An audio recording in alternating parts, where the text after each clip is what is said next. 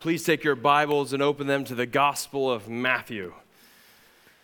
We will be in Matthew twenty-eight, sixteen through twenty today. Matthew twenty-eight, sixteen through twenty. As you've been told, we are continuing in our series, The Disciplines of a Healthy Believer. And I have been tasked with the discipline of making disciples. Should we, as Christ followers, seek to make disciples? Absolutely, right? It should be something we pursue with our lives and our everyday. And I think we'll see that clearly stated in our text this morning. Uh, you know what? Let's stand together as we read Matthew sixteen, or Matthew twenty-eight, sixteen through twenty. And the text reads, "Now the eleven disciples went to Galilee, to the mountain to which Jesus had directed them. And when they saw him, they worshiped him, but some doubted. And Jesus came and said to them, 'All authority in heaven and on earth has been given to me.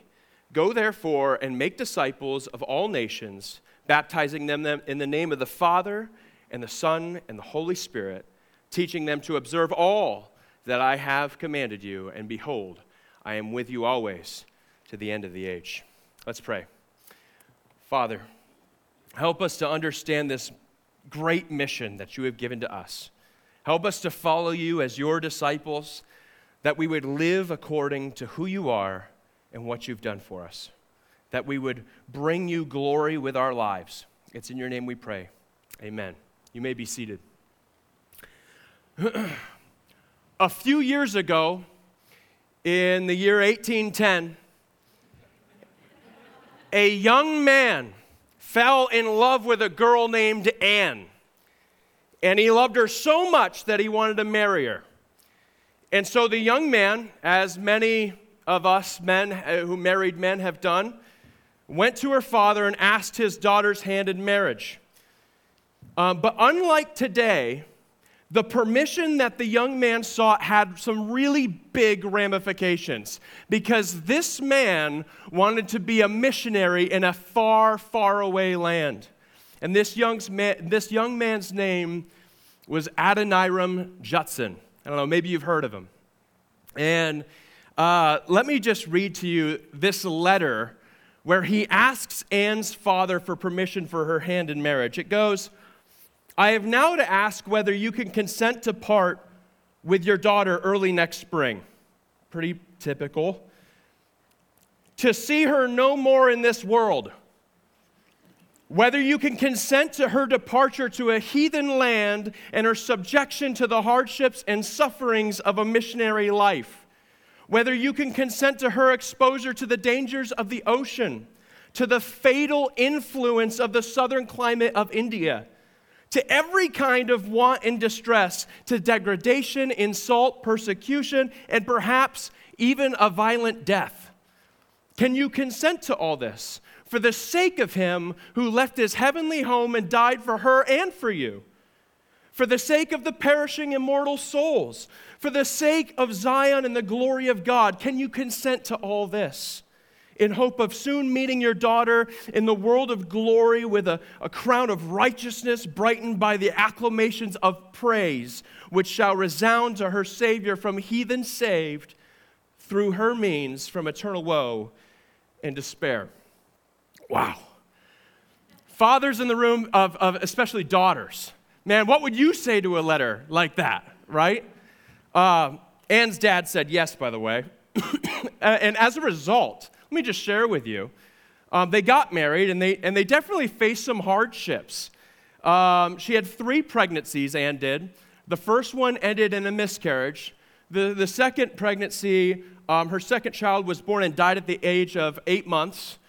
Her third child only lived six months and died, um, and, and, and Anne herself died shortly after um, of smallpox. Uh, Anne and Adoniram, they suffered so much for the sake of Christ, but, but the reward was so much greater than the sacrifice.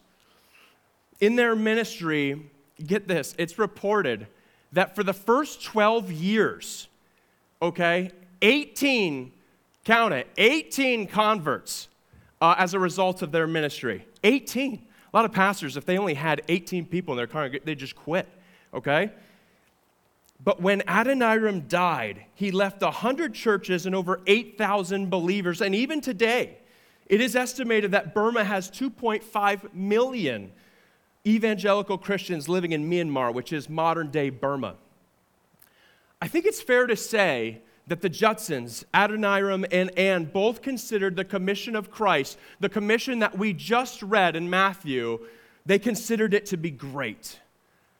This morning I was given the freedom to choose any text as long as it dealt with the subject of making disciples. And it only took me one point two five seconds to land on this passage, the Great Commission. It's a no-brainer, right? But I did hesitate for a second afterwards because I realized something about my obvious choice, that many people in this room today, this is a text that you've probably heard preached before. This is a text that you've probably read books about before or have studied this passage, or I, I bet some of you even have this passage memorized, right?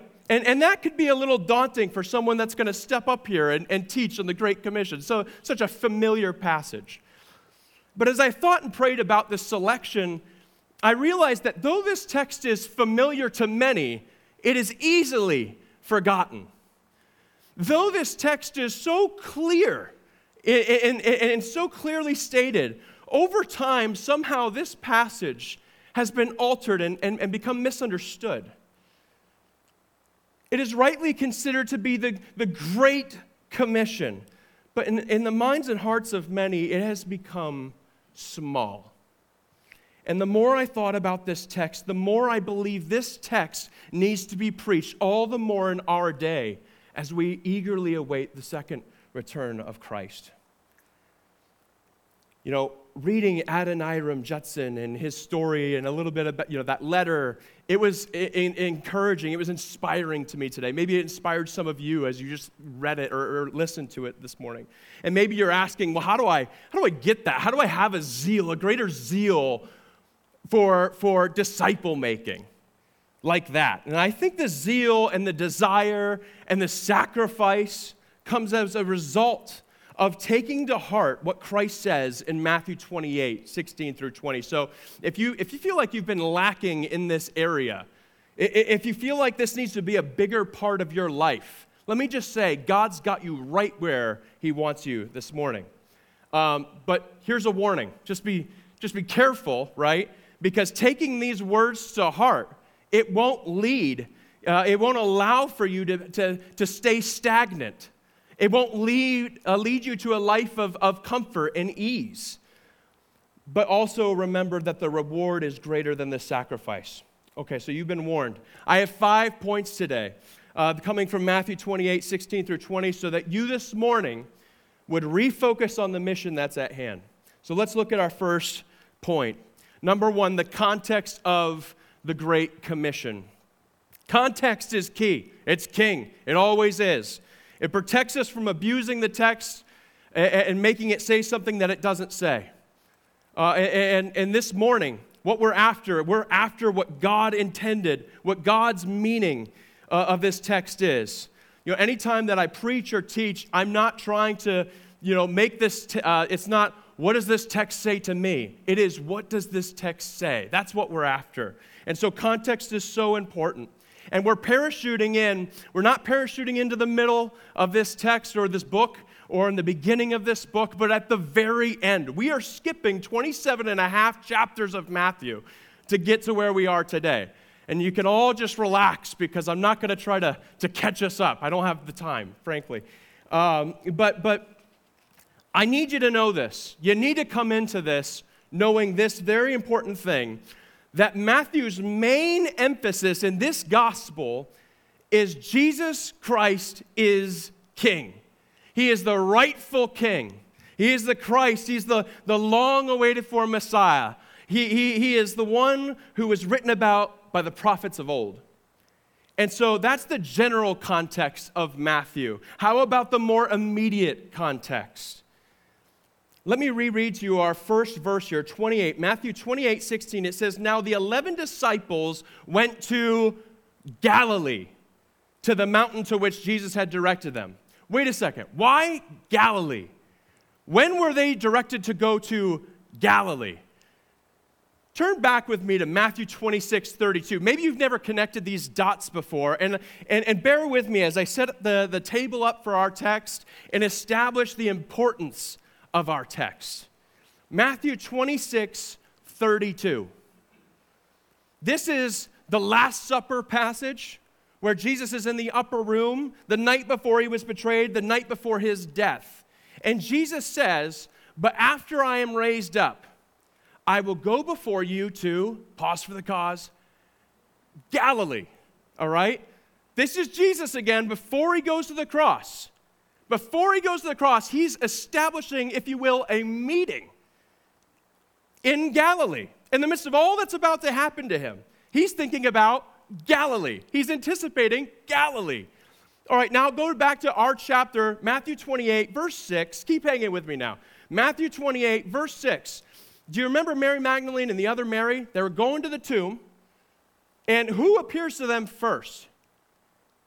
An angel, right? An angel who says in Matthew twenty-eight, verse six, "He is not here, for he has risen, as he said. Come see the place where he lay. Then go quickly and tell his disciples that he has risen from the dead. And behold, he is going before you to Galilee. There you will see him." Repetition. Is it a coincidence? I think not, right? God doesn't work that way. Now look at Matthew twenty-eight, verse ten, a couple verses uh, further. Okay, Mary and Mary, they're on their way back to tell the disciples, okay? And who appears to them? The risen Christ himself, Jesus, who in verse ten says, "Do not be afraid. Go and tell my brothers to go to Galilee, and there they will see me." Go to Galilee, go to Galilee, go to Galilee. Why Galilee? Because that's where Jesus is going to give the Great Commission. It's where many of his followers um, lived. It's where much of Christ's ministry took place. And look at verse ten. Do you see the word, before we come up for air here, do you see in verse ten, um, Jesus says the word brothers there. Jesus says, "Tell my brothers." You know, Matthew uses that term a couple times in his gospel, and every time that he uses it, he's not talking about his immediate Uh, his, his closest disciples. He's talking about all his disciples. Why would I say that? Because I believe there were more than just the eleven disciples on that mountain in Galilee to receive this Great Commission. I want you to consider the timeline for a moment. Jesus died on the cross on Friday. He rose again on Sunday. And his last recorded appearance is in Jerusalem was eight days after his resurrection. Now, it takes, I did the math and the calculation, I put it into MapQuest, it takes a week to go from Ju- uh, Jerusalem to Galilee. And, and we see in John twenty, right, that they're, instead of going to Galilee like they were told three times, they're still in Jerusalem. And this is where Thomas sees Jesus for the first time. He doubts, but after placing his hands in the wounds of Christ, what does he say? "My Lord and my God." And so despite having been told to go to Galilee three times, they're still in Jerusalem, but after the Thomas event, according to John twenty, it is believed that they finally went, and that's where our text picks up. Verse sixteen, Matthew twenty-eight, verse sixteen, the text says, "Now the eleven disciples went to Galilee, to the mountain to which Jesus had directed them." And verse seventeen says, "And when they saw him, they worshiped him, but some doubted." Now, the context work that we just laid, that, that foundation is going to help us here. Who is the they in verse seventeen? Is it just the eleven? That wouldn't make sense, right? Because as we already mentioned, the Thomas event already took place, right? "My Lord and my God." He's already said that. And so I don't think it was the eleven that doubted. I think rather it probably refers to the many disciples that were on that mountain in Galilee, seeing Jesus for the very first time. The Apostle Paul actually hints at this in First Corinthians chapter fifteen, verse six, when he says, "Then he," being Jesus, "appeared to more than five hundred brothers at a time." Many commentators connect that verse in First Corinthians to our Great Commission text. And I think it makes sense, right, that the eleven closest disciples were in verse seventeen, the ones worshiping, and, and, and the five hundred may have had some mixed responses. Some of them worshiped, some of them doubted.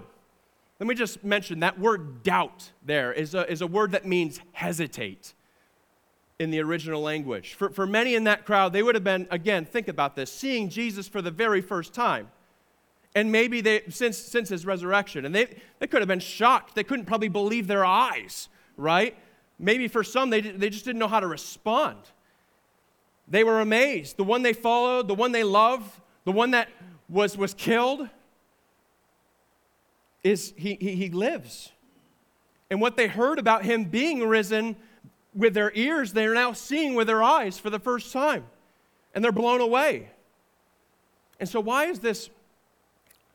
Why is this context such a big deal? Why spend so much time here? I think a few reasons. Think, think with me for a moment. What is the repeated commands to go to Galilee? What is that communicating to the reader, us? What's it communicating about this great commission? That it is truly great, right? It is great in the eyes of Jesus, who commanded them to go to Galilee multiple times.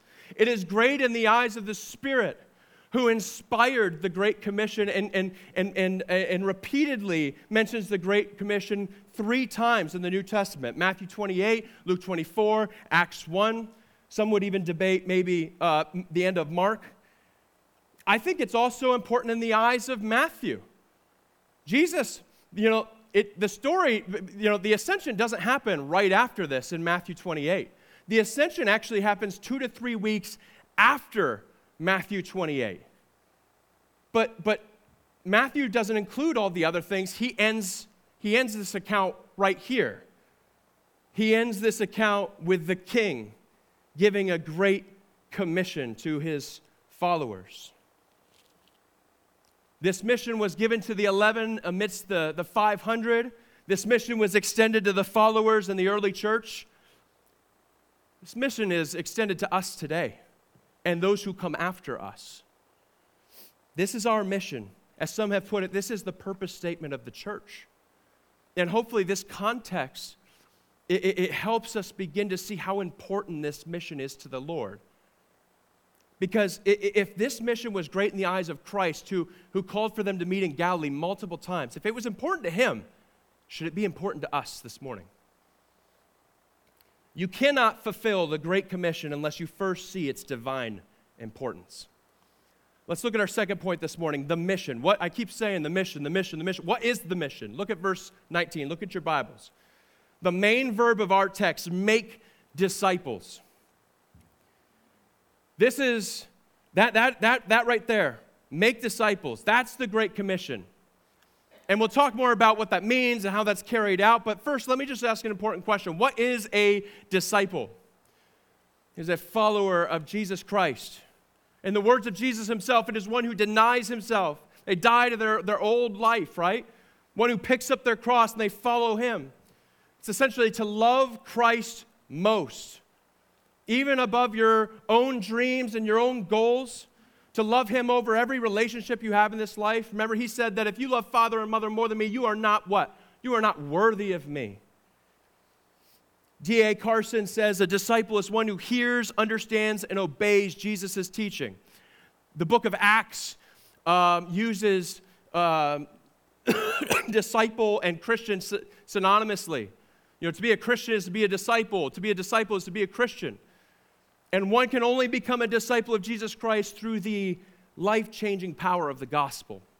And so, this is the mission. Christ's plan is for us to take the gospel to all nations so that lost souls might hear the good news of the gospel and be saved. But you know what?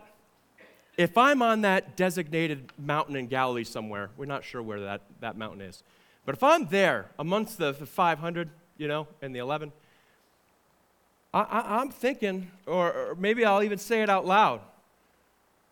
Are, are you sure, Christ? Are you sure? You know, you might want to pick someone else. I mean, look at the eleven. Look at the eleven. They were told three times to go to Galilee, and they couldn't figure it out, right? And you want to use them, and people like them, To, to accomplish the greatest mission of the church? Are you, is he being serious?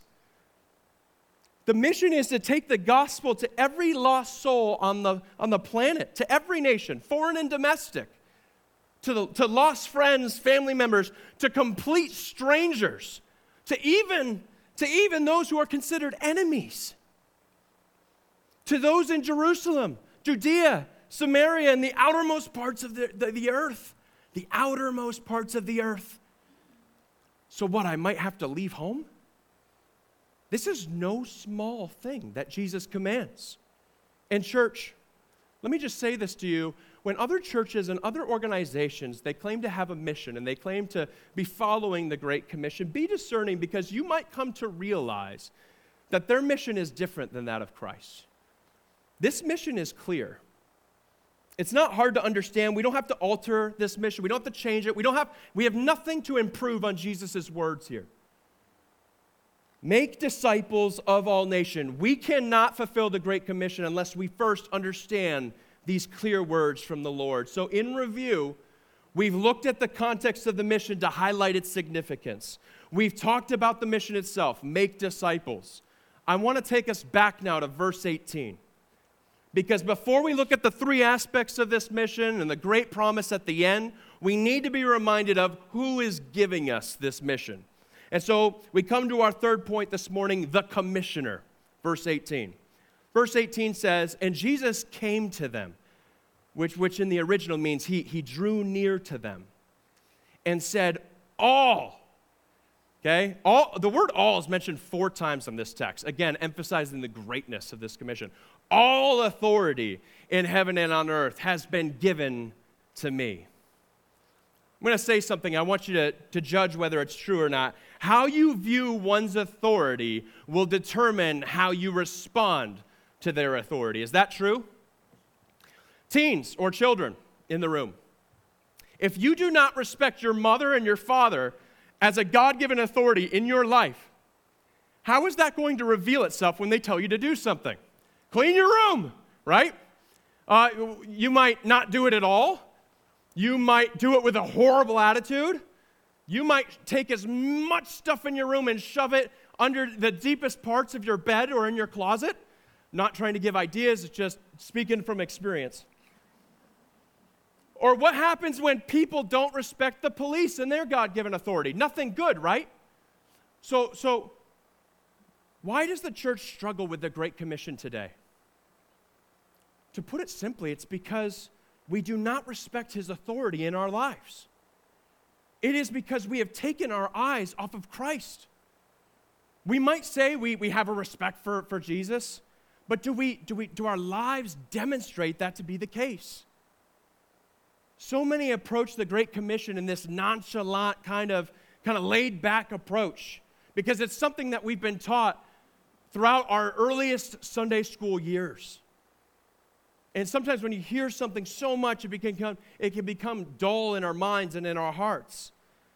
But let me just say, if that's, if that's you concerning the Great Commission today, let me say this to you, that not only have you become dull with the Great Commission, but you have also become dull with the one who gave you the Great Commission.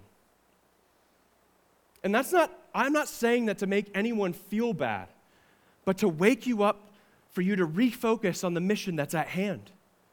And behold with me the one who has called you to something so much greater than yourself. Verse eighteen is, it's so important to, st- uh, to understand here, because no one, no one in their right mind would do what Jesus is saying here unless we see him rightly. Unless we respect his authority in our lives and in our hearts.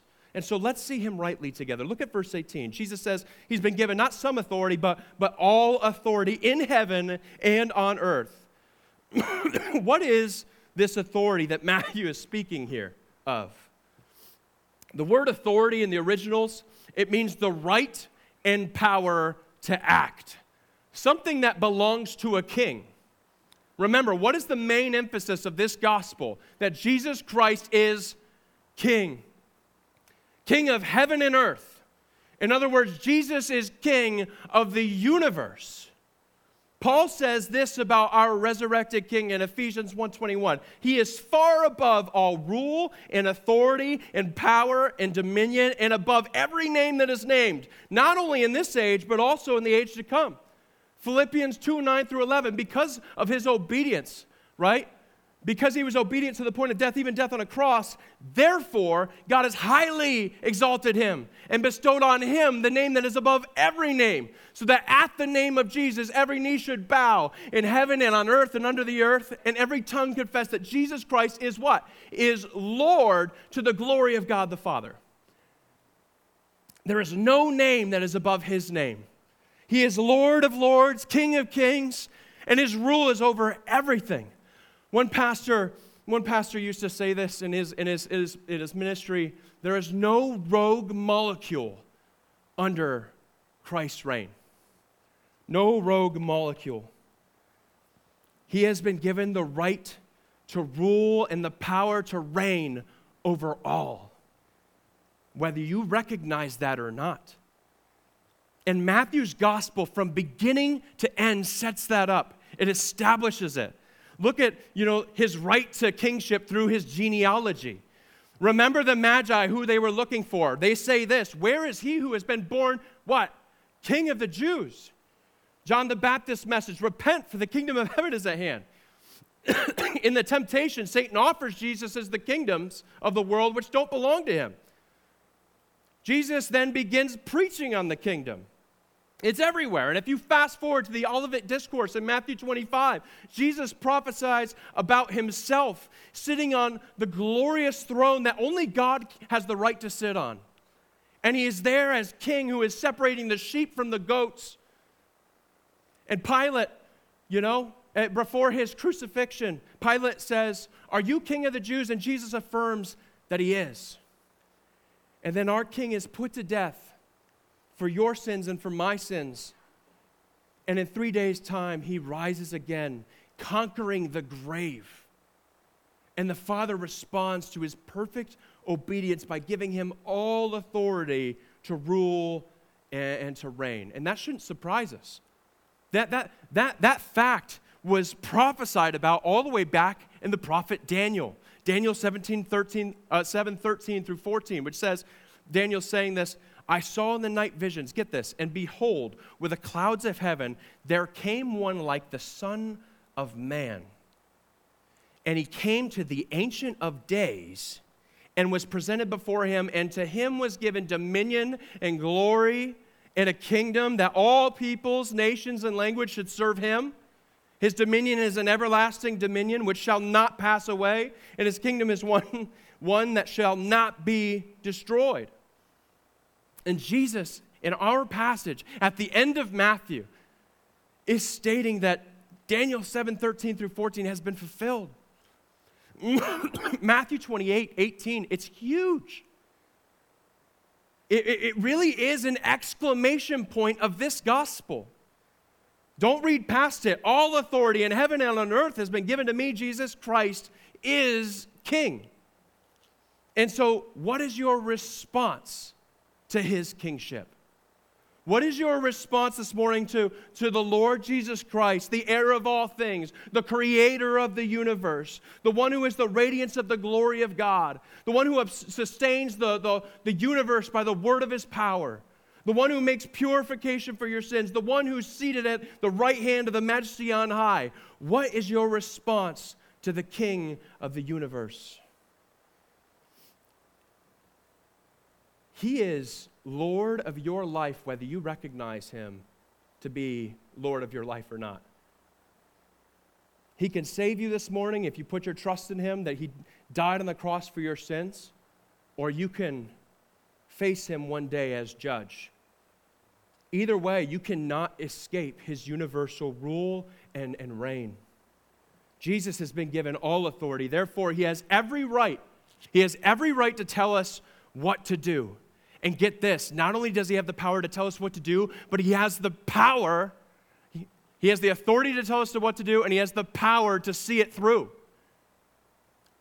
Church, Jesus is building his church, and not even the red-hot gates of hell can stop him. Christ is great. This command is great. Our life ought to be de- devoted in response to his greatness. William Carey, a, a missionary that took the Great Commission to heart, he said, expect great things from God. Attempt great things for God. Or John Knox, who was this fiery Scottish preacher, he, he had this famous quote saying, give me Scotland or I die, right? He, his life revolved around the Great Commission. And these men, and there are several like them, they had a high view of the Great Commission. Why? Because they had a high view of Christ. And God used them in incredible ways, all for his glory. And who is to say that God could not use us in a similar way? Give me Johnstown or I die. You cannot fulfill the Great Commission unless you respect the supreme authority of the commissioner. You know, I wish I could sit here on this point some, some more. It, it's something that we always need more of, to behold Christ, to cherish him. You know, and think about the other disciplines that we've covered thus far. If you don't cherish Christ, you're not going to read his word. You don't. If you don't cherish Christ, you're not going to pray. If you don't cherish Christ, you're going to cherish yourself. If you don't cherish Christ, you're not going to make disciples. Let's move on to point number four, the three aspects of the mission. Three aspects of the mission, point number four. There is one mission with three aspects. Each aspect is needed and required to obey the Lord's command to make disciples. The first aspect is found in verse nineteen. It is the word go, to go, or it could be rendered having gone. And let me just say, uh, you know, P D mentioned the uh, a grammar word simile earlier, so I, I get one grammar word to share with you as well today. Uh, participles, ooh, okay? These three aspects are three participles, okay? They all express what it means to make disciples, and they should be seen as commands, all right? Jesus tells his disciples to go, not to stay, but to go, right? And it's interesting to consider some of Christ's disciples and where they ended up. You know, John, he went to Ephesus in Asia Minor. Peter went to Italy. A lot of people believe that Thomas ended up in India. You know, the Apostle Paul, not one of the originals, but uh, disciples, uh, the close disciples, but we know that he had missionary journeys everywhere, right? And, and some of the, the disciples of Christ, they, they did the go command right there in Jerusalem. And what did God use, uh, pop quiz, what did God use as a great push to go and fulfill the Great Commission, church? I'm hearing it. Persecution. Persecution. Persecution forced the church to spread throughout the world, which allowed the gospel to spread throughout the world, right? And let me just sit on that for a second. To the followers of, of Johnstown, uh, Christ in Johnstown, you know, tough circumstances, unfortunate circumstances, sometimes can allow for the gospel to be shown in ways that couldn't happen otherwise. It made me think about Johnstown this week. How many times I hear these words due to intel coming in. I hate what's going on in our town. Our town's going to get swallowed up by New Albany. Our town will be ridden with crime and all sorts of problems. Johnstown will never be the same. I don't know how much longer I can live here. I just want to go find some place really far away and get away from everyone. Some people that said that were saying that even before intel came, but these are the words that we hear nonstop from the community, but even from this church. But church, may we hear the words of Christ this morning to, to go. To, to, it, it seems like the whole world is coming to Johnstown. Thousands upon thousands, we're told. And our response should be this. Our response should be, may all my comforts, may all my preferences, may all my conveniences of living, of small town living, be, con, be, be counted as loss or rubbish or dung for the sake of taking the gospel to the world. How great the opportunity will be when, when, when everyone comes to Johnstown or the surrounding area so that we can go and point lives to Jesus Christ. We don't have to go far. The world's coming here. And, and, and, and may, may this, it's right there. May the sign on our, the, the, the words on our sign and the, and the words right there, may they mean something, right? That they're not just there because it's a cool slogan, but, but, but, but may it actually be true of us. that we point lives to Jesus Christ, because it's it's it's it's what Jesus calls for us here to do. What if all of us here this morning, what if we were to go? What if we were to go to our workplace? What if we were to go into our schools, kids? What if we were to go uh, into our homes, parents? And if we were to go to other countries, think of how God could use us for His kingdom, for His glory. I still believe that God can do far more abundantly than we can ask or think, according to the power at work within us. And if you believe that as well, you can't stay. You have to go. This is the first aspect. The second aspect is to be baptized. To baptize. Baptizing them in the name of the Father, the Son, and the Holy Spirit. The word baptize, it doesn't mean sprinkle. It means to immerse. Amen. Right? We're a Baptist church. Um, the point of baptism, though, it's to make a public confession that Jesus Christ is Lord. Right? That He saved you from your sins. When you become a follower of Jesus Christ, baptism, it, it should be encouraged for, for you to get baptized as soon as possible. Not as a matter of salvation, but as a matter of obedience, obeying the Lord. I learned it this way. It's an outward expression of what God has done inwardly in your heart. I like how P D phrases it. You are telling everyone publicly that you are identifying yourself with the person and work of Jesus Christ. Notice from our text, what name are you being baptized into? Notice, too, the name. The word name is in singular here. Singular, the name singular of the Father, Son, and the Holy Spirit. What do we see here? Who do we see here? The Trinity, right? One God, one name, and three distinct persons. You know, the, the book of uh, Ephesians in chapter one tells us that each member of the Trinity has a part to play in our salvation, that God the Father chooses us before the foundation of the world, the, uh, the Son redeems us by the washing of His blood, and the, then the Spirit seals us, right? The true disciple of Jesus Christ is not to keep his or her alliances to the King secret. Go against the Great Commission. Go against His commands for us. Our faith is to be publicly displayed, which starts at baptism. And the person who refuses to be baptized, except for the on, on the basis of some extreme medical circumstance or some other circumstance, is being disobedient. I'm going to share these, these uh, tough words here, but I think they're true. Um, one commentator went as far to say this: if a person persists in their unwillingness to be baptized, there is a reason to doubt the genuineness of their faith. If they are unwilling to comply with that simple act of obedience in the presence of fellow believers, they will hardly be willing to stand for Christ before the unbelieving world. And he quotes the words of Jesus in Matthew ten, thirty-two through thirty-three, which says, "So everyone who acknowledges me," this is Jesus speaking, "everyone who acknowledges me before men, I also will acknowledge before my Father who is in heaven. But whoever denies me before men, I also will deny before my Father who is in heaven." So, church, we are to take the gospel to the world, which requires going. When God does a work in a person's heart, they are to be baptized. And it doesn't stop there. The last aspect of this mission is to teach. Go, baptize, and teach. The new believer isn't just left to figure it out. Praise God. But they are to be taught. What are they to be taught? Jesus says here, teaching them to observe all that I have commanded you. All of Scripture is to be taught. Do you see the word all here? Even the Old Testament. Consider Jesus' ministry. I think it's in chapter five. Be discerning. Uh, the Sermon of the Mount. Okay? Jesus says He's not come to abolish the law, what, but to what? To fulfill it. Right?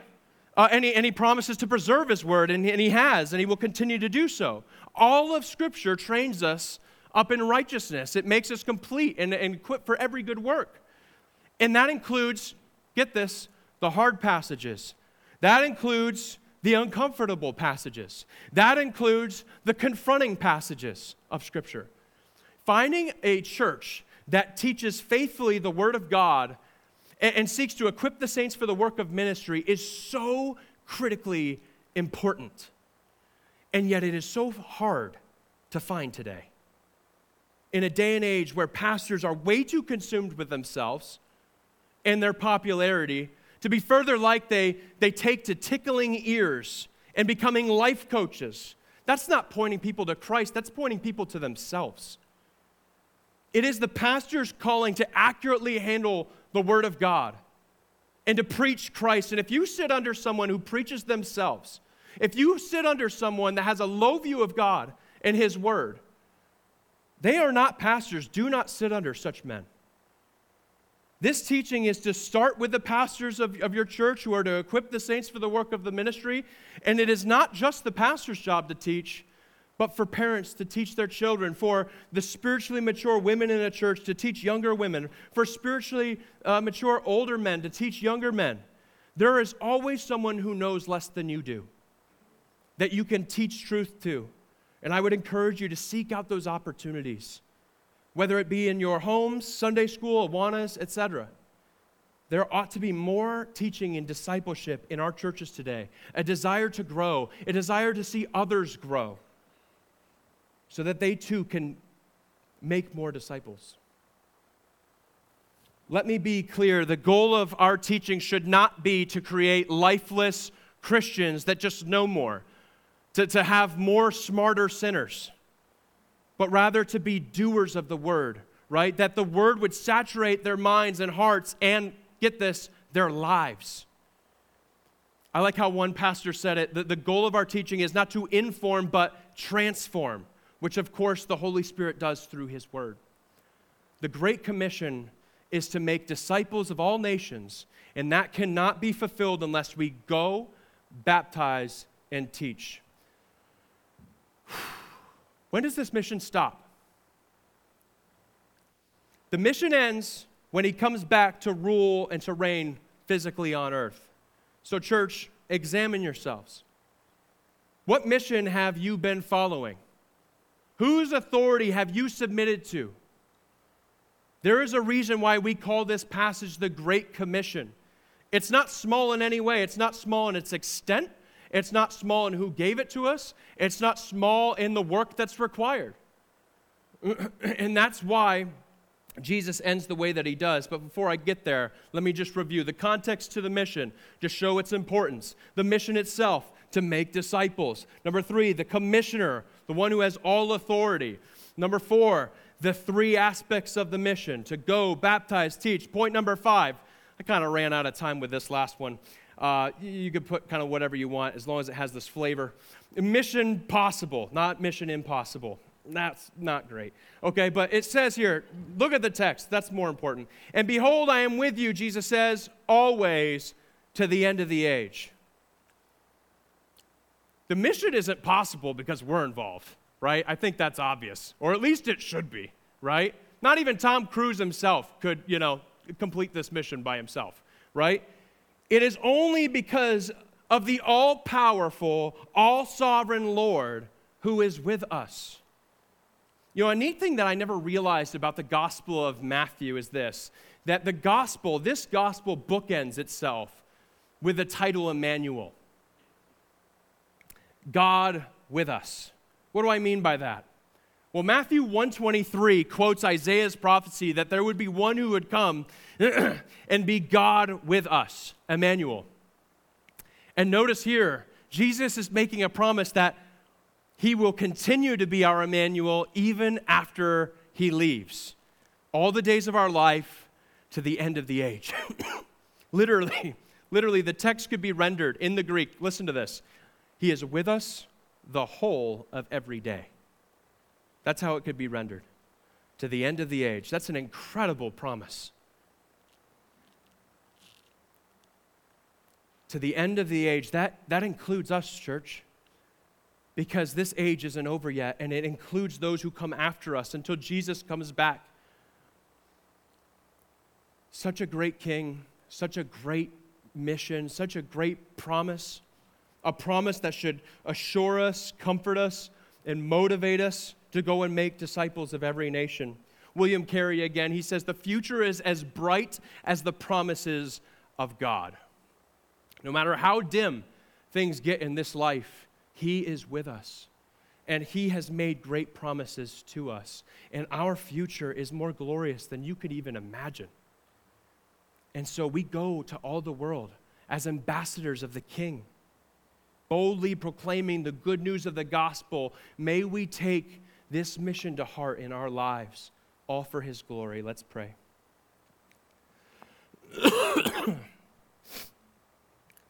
Father, ignite in us a desire to take the gospel to the world, to see lives saved and forever changed, that we would, that we would treasure you above all else, that we would, that we would go, that we would baptize, that, that we would teach, that we would trust that you are with us always to the very end. It's in your glorious name we pray. Amen.